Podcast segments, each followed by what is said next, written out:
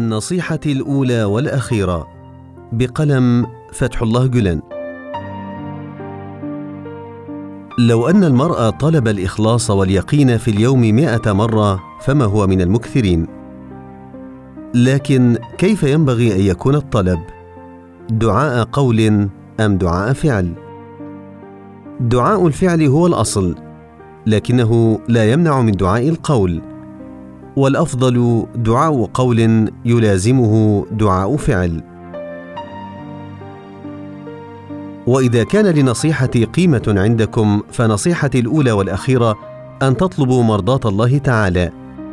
قد تنسون طلب الجنة في دعواتكم أو الاستجارة من النار لكن حذار أن تنسوا طلب الإخلاص واليقين بإلحاح لأن الأمر لا يحتمل النسيان.